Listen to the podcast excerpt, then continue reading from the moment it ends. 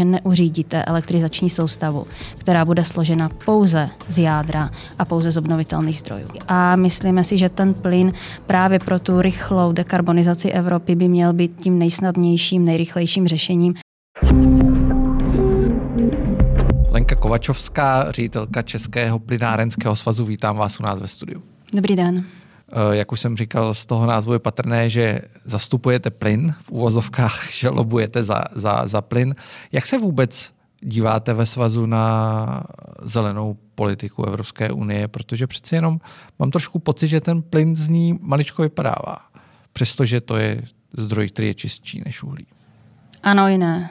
Jako díváme se na ní s obavou, s napětím, s očekáváním, někdy s vrázkama, nicméně uh, spíš plyn Evropská komise dostatečně neakcentuje. Měla před rokem a půl vydat plynárenský balíček, který by de facto reflektoval elektrobalíček dva roky zpátky, zatím se tak nestalo.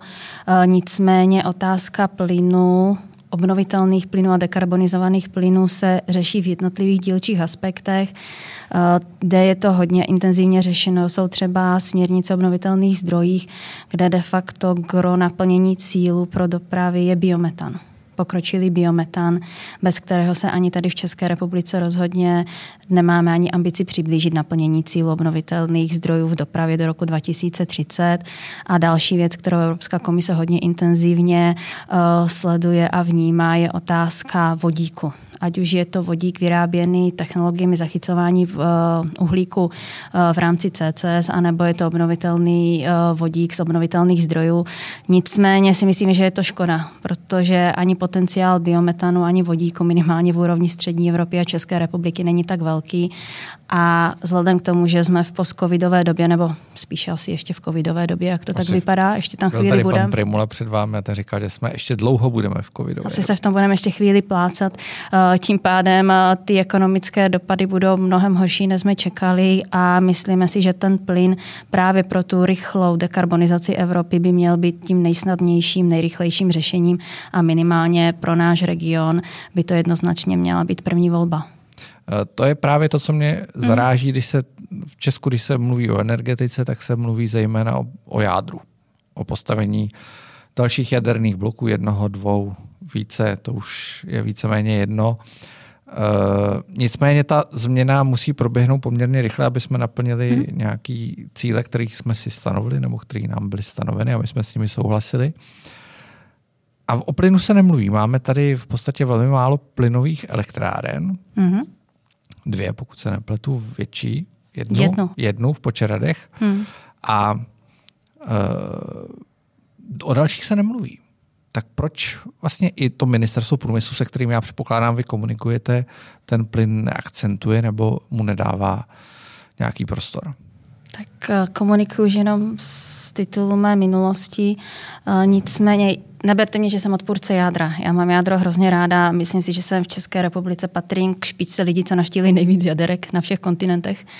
Eh, takže jadernou technologii vnímám jako určitě jedno z nejvyspělejších technických celků a možná právě proto, že ten tlak a politická objednávka, diskurs je takový, že se musí stavět jádro za každou cenu.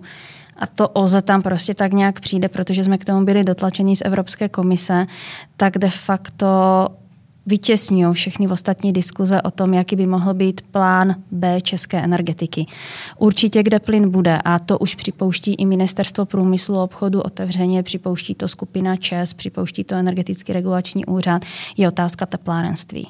Vy v teplárenství eh, v České republice nemáte jinou možnost, jak nahradit uhlí rychle než zemním plynem. A bavím se do roku nebavím se v nějakých velkých časových horizontech.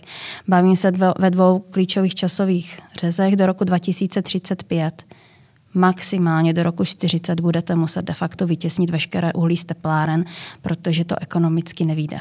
Když je dneska cena místní povolenky 30 euro a všude na západě se říká, že budeme ještě zdražovat, tak prostě nevíde, že by ty velké i centrální systémy zásobování teplem přežily jinak než se zemním plynem. Biomasy je tady poměrně málo. Navíc bude vyvážena do zahraničí. nepřeplatíme ji a odpadu taky tolik nebude. To znamená, že z nějaké čtvrtiny plynu, který se v současné době využívá v systémech zásobování teplem, se můžeme dostat na 50 až 80 Další velmi rychlý časový řez bude rok 2022, kde malé teplárny do 20 MW musí být konvertovány na něco jiného než uhlí, protože nesplní emisní limity. To je iminentní problém, který musí být řešen okamžitě ve spolupráci plinárníků, infrastruktury a ve spolupráci s teplárenským združením, protože řada z nich jsou městské teplárny. Musíme jim pomoct. Tlačíme i na státní zprávu, aby se vůči tomu uvolnili prostředky z modernizačního fondu. To znamená, v teplárenství role plynu určitě poroste a tady už ani ten stát to neodmítá. Zároveň to pomůže elektroenergetice, protože řada z těch klasických teplárenských zdrojů bude přestavována na vysokoučinné kogenerační zdroje. To znamená, bude tam nějaká minimální výroba elektrické energie, což pomůže i ekonomice toho zdroje.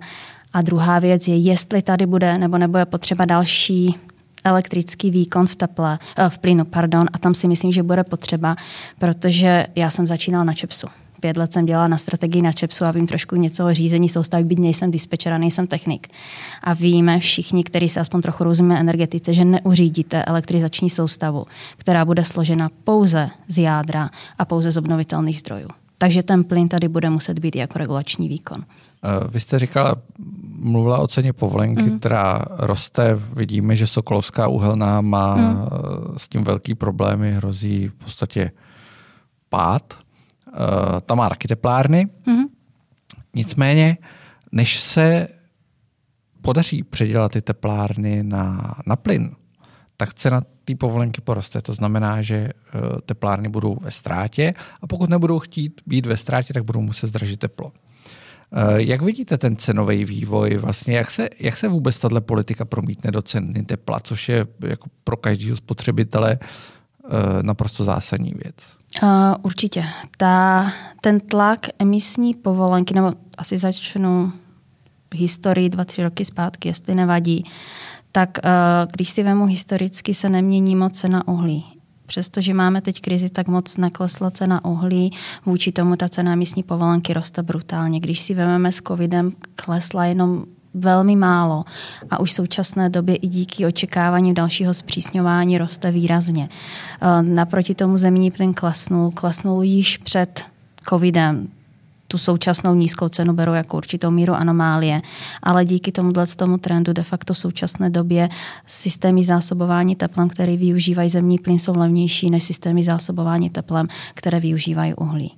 Co se stane? Řada těch velkých zdrojů, které využívají uhlí, uh, již zainvestovala v minulosti na to, aby znížila emise. Takže tam si dovedu představit, že pokud se jim povede průběžně dostat peníze na modernizaci párovodu, předělání na teplovody, tak ty přežijou do té doby, než se splátí investice, pak budou nutně uh, konvertovány na jiné palivo, které nebude tak zatížené emisní povolenkou.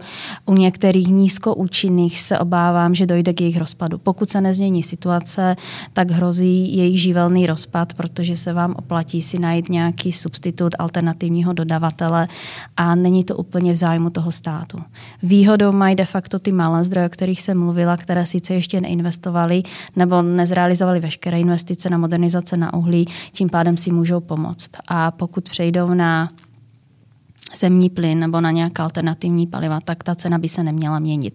Zvlášť pokud, a to si myslíme, a je to i náš společný apel jako teplárníku a plynárníku na stát, aby velmi účelně uh, alokoval peníze z evropských fondů a z příjmu z emisních povolenek. Pokud by stát byl schopen zafinancovat přestavby starých teplárenských zdrojů a soustav uh, rozvodu tepla z modernizačního fondu, případně z Just Transition fondu, fondu spravedlivé tranzice, tak si myslíme, že tuto konverzi by na konečných cenách spotřebitele vůbec nemuseli poznat.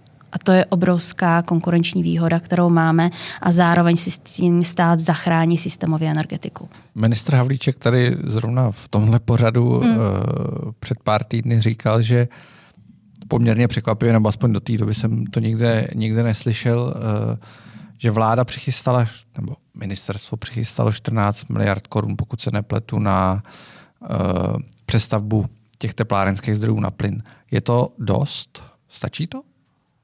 Mně přijde já... přestavba na, na plyn poměrně jako drahá záležitost. Já nevím o 14 miliardách. Dneska tak jsme měli zrovna... To možná, že, možná, že víte víc než my, což nevadí. To je vaše práce. Uh, nicméně, uh, co se týče částky, myslíme si, že to může být vyšší. Určitě, pokud se bavím o všech těch zdrojích, nejenom o těch malých zdrojích, které nás čekají nyní. Zároveň to není jenom o tom, že vyměním kotel, že nebudu topit uhlím, ale začnu topit plynem.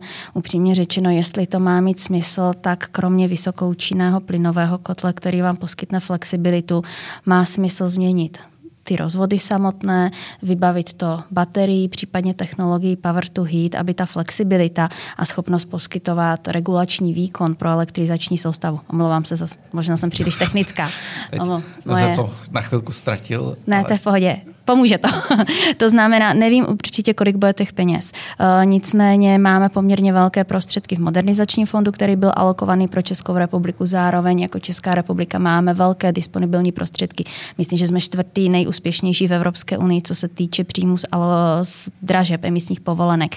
Bavíme se o nějakých 600 uh, miliardách což není úplně málo a pokud tyhle ty peníze efektivně využijeme, tak nám to může výrazně pomoct a zároveň to poskytne stabilizační prvek pro tu elektrizační soustavu, čímž pádem, pokud se bude investiční projekt nového jaderného zdroje oddalovat, čehož se obávám, že se stane, jestli jako se vůbec... Vždycky. Ano, ta historie to ukazuje a byla jsem dost blízko toho, abych viděla, co to může být, tak nám to poskytne nějaký prostor, jak tu soustavu řídit. Takže si myslíte, že by stačilo jenom, aby ty uh, teplárny fun- teplárny fungovaly jako kogenerační jednotky a tím pádem Myslím si, že to samé nebude stačit. To si myslím, že nebude stačit. Uhelná komise v současné době ještě stále zasedá a pracuje. Paradoxně uhelná komise zatím neřešila otázku teplárenství. Eh, rozdíl mezi elektroenergetikou a teplárenstvím je, když to řešíte, že teplárenství je hodně lokální problém. Řešíte konkrétní město, konkrétní sídliště, kterému potřebujete dodat teplo, které nemůžete přenášet na velkou vzdálenost. Elektrizační soustavu řešíte bilančně, suma na úrovni celé České republiky, protože ty dráty jsou de facto všude a tu elektřinu sem dovezete. Zatím ta uhelná komise pracovala, aspoň ty věci, které máme k dispozici my přes vás průmyslu vnímat, eh, pracuje na bilancování elektrizační soustavy, ale už to ukazuje, že přesto, že bude se zvýšovat roz, eh, rozvoj obnovitelných zdrojů a že bude postavený nový jaderný zdroj, tak bude ještě potřeba plynové výkony právě jako flexibilní na to, abychom byli schopni spolehlivě uřídit tu soustavu v každém okamžiku. Část z nich dojde to přestavbou teplárenských strojů, pomůže to i řízení bilance na úrovni daných regionů, ale myslíme si, že ještě dojde k dostavbě nových strojů. Takže zjednodušeně řečeno si myslíte, že výstupem té uhelné komise, která kde jedna část navrhuje konec uhlí do 2,30, druhá 2,35, třetí 2,40, čtvrtá 2,50 a dál, uh, bude, že potřebujeme víc plynových elektráren. Určitě, bude to jedním z výstupů pro regulační výkon a myslím si, že ať uhelná komise navrhne jakýkoliv reálný odho- odklon, lépe řečeno reálný, legislativní odklon od uhlí, tak to datum může být mnohem rychlejší a to právě díky tomu vývoji té ceny emisní povolenky. Eh, pokud je o tu emisní povolenku, ještě než se dostanu k tomu mm-hmm. teplárenství, eh, když jsem, jsme se věnovali právě Sokolovské uhelné, kterou která platí opravdu obrovské peníze hmm. za povolenky a v podstatě jí to sráží stejně jako řadu dalších energetických firm. Tam padaly návrhy, že by chtěli tlačit na vládu, aby uh, dala výjimku v té post-covidové nebo covidové době, jedno jak to bude říkat, aby jim dala výjimku na to, aby tu povolenku platit nemuseli. Je to vlastně vůbec reálný? Dát výjimku na to, aby někdo nemusel platit, to je přeci uh, jako evropský systém. Vláda určitě ne. Rozhodně takovouhle výjimku nemůže dát vláda. De facto by to vyžadovalo poměrně hodně drsné vyjednávání na Evropské unii. Otázka je, jestli spíš nemůže být, a myslím si, že to bude odpověď Evropské komise, Máte tady modernizační fond, máte tady jiné prostředky z příjmu emisních povolenek, tak ty peníze zpětně realokujte, umožníte jim trochu dýchací prostor. Nedomnívám se, že Evropská komise umožní úplně to předělat. Minimálně ne nyní. Vyžadovalo by to podle mě výrazný zásah do vůbec směrnice o obchodování s emisními povolenkami a nějakou formu derogace výjimky pro Českou republiku by jsme si museli vyjednat. Nemyslím si, že to je úplně nemožné, zvlášť pokud bychom argumentovali tím, že v současné době přes 60% našeho tepla je dodáváno právě z uhlí, což je specifikum nás, Polska, Bulharska, Rumunska. Ale jako rozhodně to není běh na krátkou trať a není to běh se zaručeným výsledkem.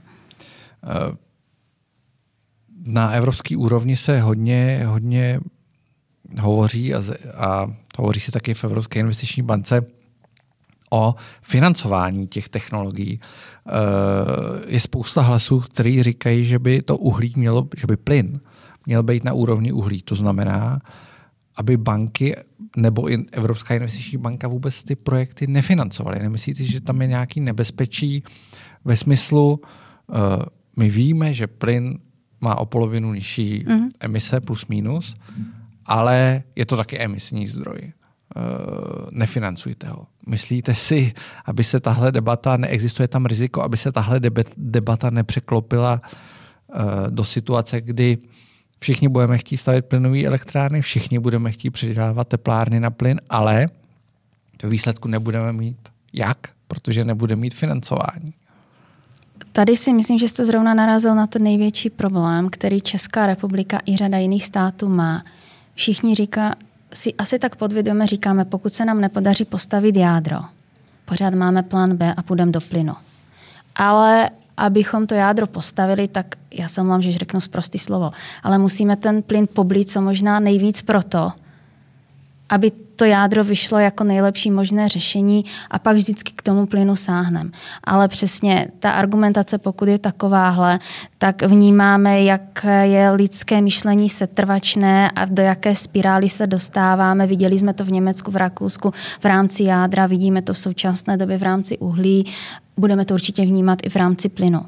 Co je jako smutné je, že plyn není řešením jenom proto, že má o 50% nižší emise CO2, což je jako významně lepší, než bychom měli a můžeme poměrně hodně rychle dekarbonizovat a návratnost těch investic je 15 let. Takže do roku 50 ještě hodně dávno a pokud postavíme ty zdroje nyní, tak máme krásné překlenovací období, než vyvineme nové technologie. Co je ale důležité je, že má od 90 přes 98% nižší emise síry, dusíku, nemá téměř žádné emice jemných prachových částic a na úrovni České republiky nebo i hodně zemí, které využívají v střední Evropě uhlí k topení, v lokálních topeništích domácnostích. De facto nejhorší emise jsou karcinogenní jemné prachové částice a benzoapyren což je právě uhlí v kotlících. A tady ten plyn je absolutně čistý. Takže to je trochu škoda. Je pravda, že ty tendence na úrovni Evropy jsou, ať už je to rozhodnutí Evropské investiční banky nebo diskuze o taxonomii, jestli zabijeme jenom uhlí nebo jestli přizabijeme i jádro a přizabijeme i zemní plyn, eh, je jasně vidět, že Německo se vůči tomu na poslední chvíli začíná ohrazovat, protože si uvědomuje ten potenciál pro stabilizační výkon.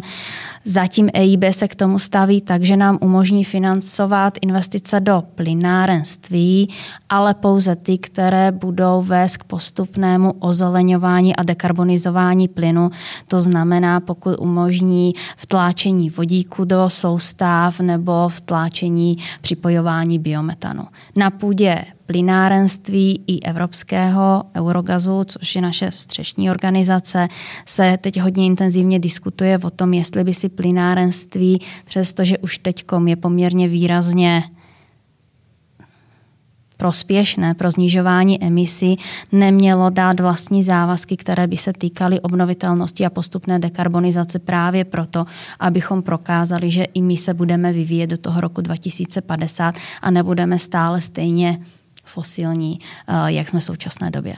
Jak vnímáte takovou tu, bych to nazval asi dichotomii, určit, určitý štěpení e, názorů a postojů, kdy místo předseda Evropské komise Timmermans v podstatě odsuzuje i plyn, nejenom uhlí, ale i plyn. Eh, na Německo je lídr hmm. v té zelené politice, ale buduje si obrovský plynovod, eh, obrovský plynovod na své území, s tím, že samozřejmě asi to je plyn, který půjde do plynových elektráren, které budou fungovat jako záloha těch uh, zelených projektů.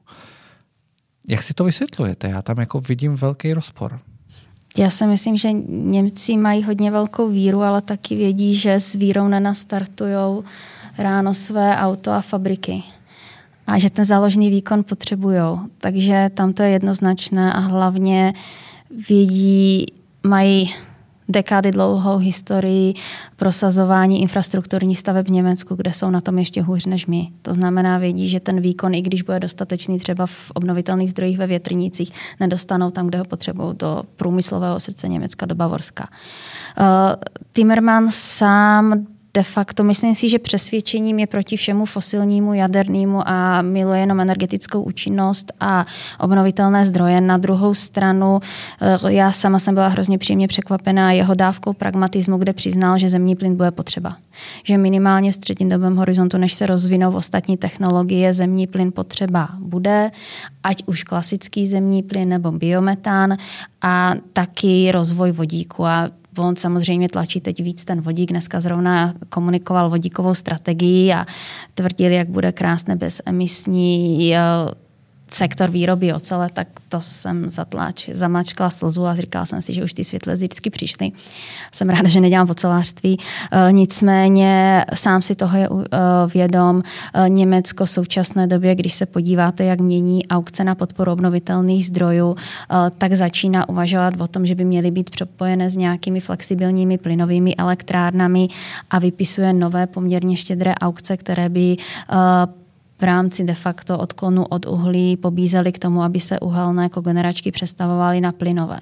Takže on je pragmatický. Itálie taky sází poměrně výrazně na zemní plyn. Vidíme, že celá ta řada projektu i Nord Stream 2 nepojede pouze pro účely Německa to je iluze. Prostě ty plynovody potečou dál i přes české území do Itálie, sever Itálie, kde je obrovská průmyslová výroba, která taky bude hodně využívat zemní plyn. Eh, u nás spotřeba nutně poroste a myslím si, že poroste taky v Polsku, které se samo hodně intenzivně diverzifikuje, co se týče uh, své vlastní do, dodavatelské struktury, nebo jak bych to nazvala, přestože věří, že postaví jadernou elektrárnu a spolíhají na to, což už je taky asi 30 let, tak stále myslím si, že i to plynová budoucnost tam je i v Polsku.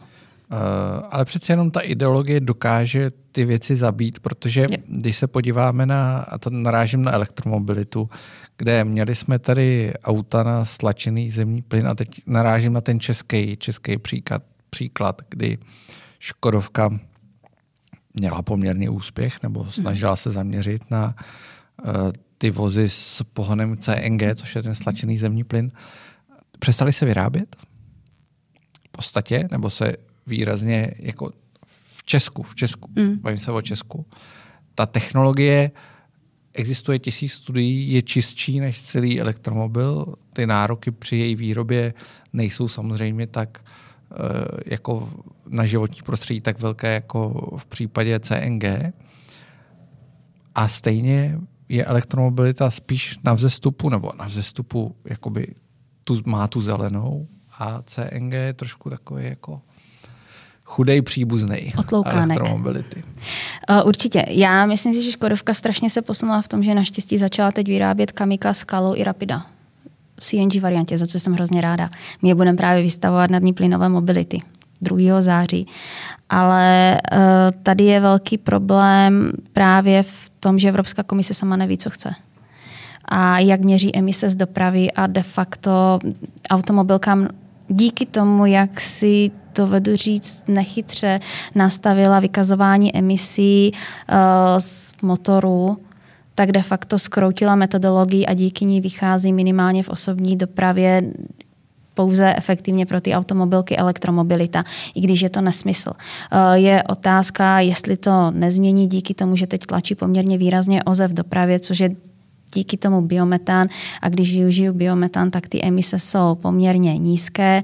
My vnímáme, že minimálně do roku 2025 i Škodovka bude vyrábět spalovací motory využívající stlačený zemní plyn. Eh, aspoň ta vývojová řada, která je v současné době dokončena. Otázka je, jestli se budou začínat nějaké vývoje, teď nemyslím jenom Škodovku, myslím Fiata, eh, myslím Seata, eh, jiné automobilky po roku 25, jestli se jim um, oplatí udržovat paralelní vývoj eh, motoru spalovacích na benzín, na zemní plyn i na elektromobilitu. Co by nám hodně pomohlo všem, je, kdyby Evropská komise změnila metodologii. Potom voláme všichni. Česká republika potom volá už asi pět let. Doteď se nic nestalo. Kde vidíme velký přínos i na úrovni České republiky je eh, nákladní doprava. Těžká nákladní doprava, kde bez LNG nejsme schopni dosáhnout emisní limity ani omylem. A tady si myslíme, i když jako Český plynárenský svaz spolu s ministerstvem průmyslu a obchodu a s ministerstvem dopravy jsme dělali predikce pro Národní akční plán čisté mobility, kde by měla růst, kde je růstová příležitost největší pro uh, zemní plyn nebo bio metan v dopravě, tak si myslíme, že je to právě těžká nákladní doprava, kde právě LNG tahače jsou asi jediným efektivním způsobem, jak poměrně rychle a relativně levně eh, zajistit snížení emisí. Eh, proč Evropská komise nechce změnit tu metodologii? Lobbying. Silný lobbying elektromobility a víra. Jako je hrozně těžké bojovat to fakt. Děsivě. Jo, ale jako je hrozně těžké bojovat fakty proti víře. A když si vemete dekádu zpátky, nebo víc než dekádu zpátky, když jsem nastupovala do energetiky, tak se politici rozhodovali na základě technikálí, na základě faktů techniků doprovozených zdůvodněními ekonomů. Teď de facto politické rozhodnutí jsou drivovány masou především mladých lidí, kteří věří v zářné zítřky a budoucnost, což je krásné, jim to hrozně moc přeju. Ale ne vždycky se realita potkává s praxí a co je nejhorší, je, že si neděláme postupné kroky. My neříkáme, dobře, konečný cíl je dekarbonizace do roku 2050, ale než se tam dostaneme, nemáme všechny technologie vyvinuté, tak teď použijeme, nasadíme to, co máme, a dělejme výzkum, vývoj na to, abychom prostě našli nějaké lepší technologie, které nasadíme třeba v roce 45. Ne, my okamžitě zabijeme všechno, co existuje i co je k dispozici, relativně levné a budeme věřit a spolíhat na to, že něco se stane. Já se bojím, že touhleto vírou si prostě uzavíráme všechny alternativy. Já říkám, ta politika je teď hodně ve vlivu nátlakových skupin, které nejsou úplně posazeny na ekonomice a na technice. A to je realita dnešních dní, která není podle mě česká, není pouze evropská, je to globální problém. Děkuji za rozhovor. Nemáte zač. Díky hodně štěstí.